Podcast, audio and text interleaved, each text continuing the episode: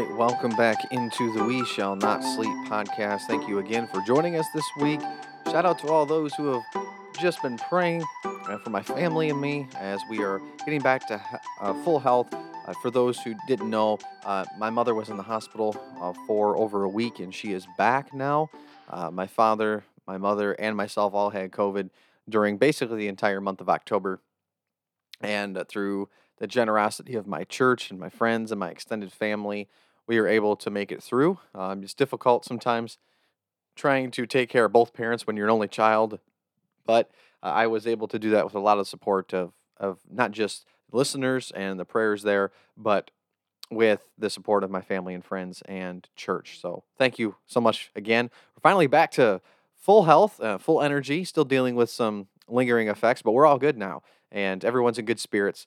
And so, happy November, everyone. Thanks for riding with us so far. Thank you for following us on SoundCloud. Thank you to SoundCloud, who hosts us, which is a great thing. Thank you so much for checking us out there. We're also on YouTube under We Shall Not Sleep. Facebook page, you can check out We Shall Not Sleep. That's where all our updates are posted. And then also get us anywhere that you listen to podcasts, whether it's iHeartRadio, Spotify, Google, or Apple Podcasts. Excellent. So, this past week, I, I've been I've been thinking about kind of like a series at my church that, that we've been going into. And last year in particular, since it was my first year in full time ministry, I say full time ministry. Um, I'm not, I'm, I'm still bivocational, but doing something like that as a job. I went through Thanksgiving in, in the month of November with the theme of Thanksgiving. What do we want to give thanks for? And it causes us to be reflective. And a lot of times, you know, especially last year, after another contentious election in the United States, it can be difficult for some people, again, usually about half the country, right, uh, that, that feels disenfranchised and, and feels uh, left out or very much disappointed. Well, in, in that case, I mean, I can understand, right? Things don't always go our way. And we wanted to focus on gratitude, finding the, the areas in our life that we could be uh, thankful for. And it means sometimes getting out of our own way and stepping aside from our own selfishness.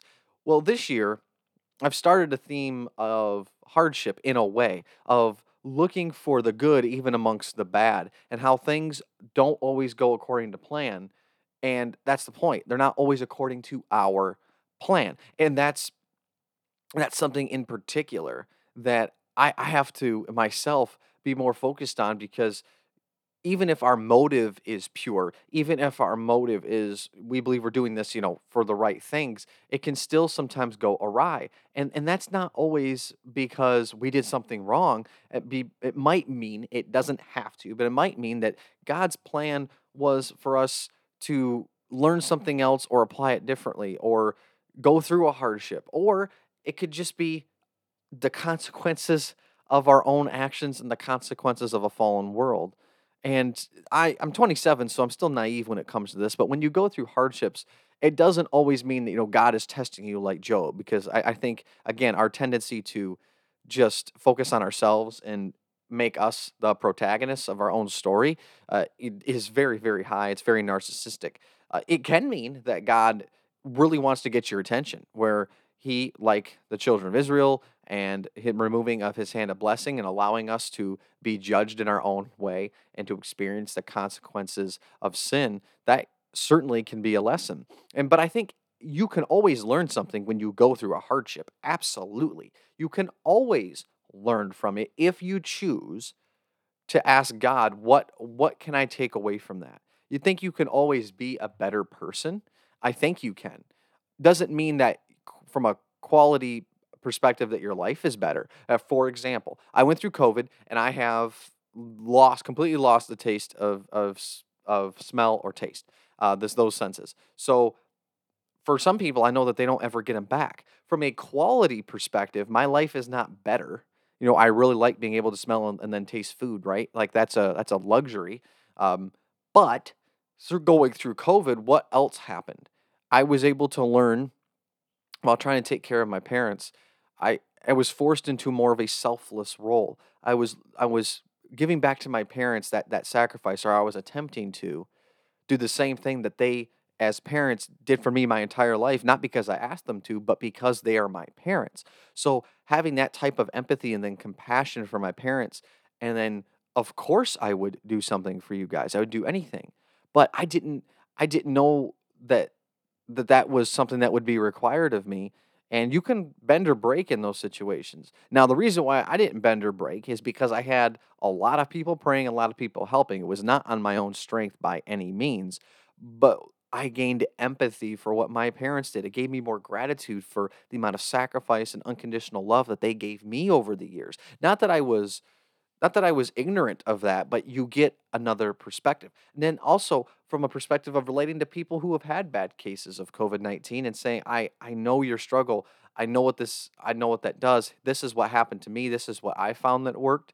And it doesn't mean that you have to be that, but I, I'm I think I'm a better person having gone through something and focusing on God. You know, my faith certainly increased, a lot more prayer, um, so that my mom could be brought home because she was she was in a bad light and that scared a lot of people in my family and and so when you're you're carrying the weight of that and you're taking that more to God, I, I don't know how you can be unchanged from an experience like that. So when when I'm when I'm focusing on is like looking for the the good even amongst a hardship, even if it's our own undoing, uh, by our own doing, and we we have caused a lot of pain for ourselves. There is still something that that can be learned if, and I say if, we focus on God and God's will. Now, what I what I preached about this past weekend was from Acts chapter 19. Very very interesting passage because Paul is on his way back to Corinth on his second missionary journey. He stops by the city of Ephesus, and what Luke says, as the writer of Acts, says that there were actually disciples there that actually were unfamiliar with Christ. They, they were not baptized with the Holy Spirit. And so when Paul asks, Who were you baptized with? they say that the message of John. Now, John obviously was preaching a message of repentance and preparing the way, capital W, for Christ, the, the Messiah. Well, it, it's un, uh, we don't know, but it's possible that they didn't even know that Christ came. And so Paul educates them on this fact, baptizes them in the name of Christ, and gives them the gift of the Holy Spirit. And then they go out and they just start lighting up Ephesus for the sake of, of the glory of God. And meanwhile, there are these Jewish exorcists who have their own practices, own rituals that have that go around the city because Ephesus at this time w- was prominent with spiritualism, not necessarily Christianity. And when they were trying to cast out demons, they look at the power over here of what these new you know Jewish and Gentile converts you know are doing for the the sake of Christ, and they're like, huh, well let's try that. So they go to this demonic, uh, this demoniac who is you know who's obviously torturing this this poor gentleman, and and they say by the name of Jesus who uh, who Paul preaches, we ask you to come out, and the demon responds. Well, I know Jesus and I know Paul, but I don't know you. And he attacks those people, beats them, bludgeons them, leaves them bloodied and naked. And everybody in the city hears about this that, you know, is attentive to the truth and the way. And the fear of the Lord grips the city. They're scared because of like, holy cow, the demons they have they're real, they have power. Like we need something to defend ourselves with.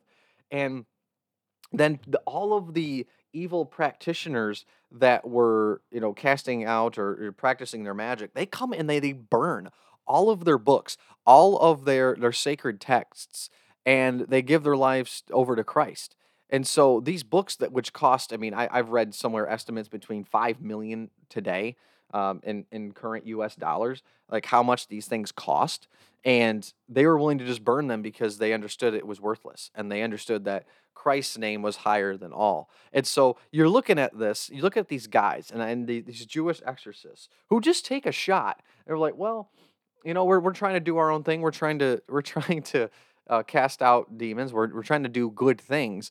And look what ends up happening to them. For the sake of Christ's name, they are like blasphemed and bludgeoned for the sake of Christ. Now, their motive not necessarily pure, but this demon, you know, acknowledges that he knows that he actually knows who Christ and then Paul is. And you know, demons they need to know who their enemies are they're not threatened by people that they don't know or don't care about. And so it's like, who are you guys? And then so he attacks them.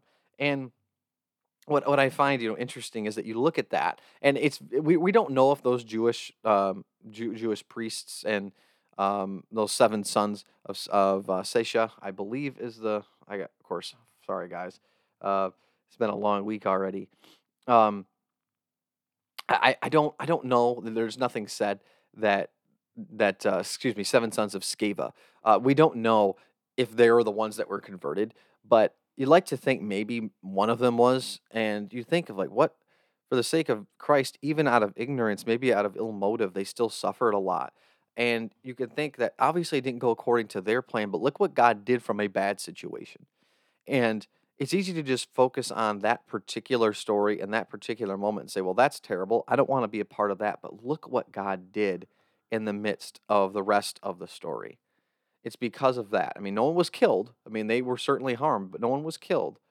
And look what ends up happening to them and to the, the sake of Christ's name. And if we're focused on ourselves, if we're focused only on ourselves, as narcissistic as we can be in our culture, then of course there's no good. Well, why would I learn from it? It just is terrible situation. It's it's it's crap. Why ask me what I learned? Why do I need to have taken a lesson away from it? Well, that can also be a very selfish response. And that's something that I, I like us to focus on, maybe pray about of what does it mean to focus on God's will above our own? And even when we experience hardship, what can God do through that? Not what can we do, but what can God do through it? Those are just some of my thoughts today. And as always, may God bless you. May God keep you.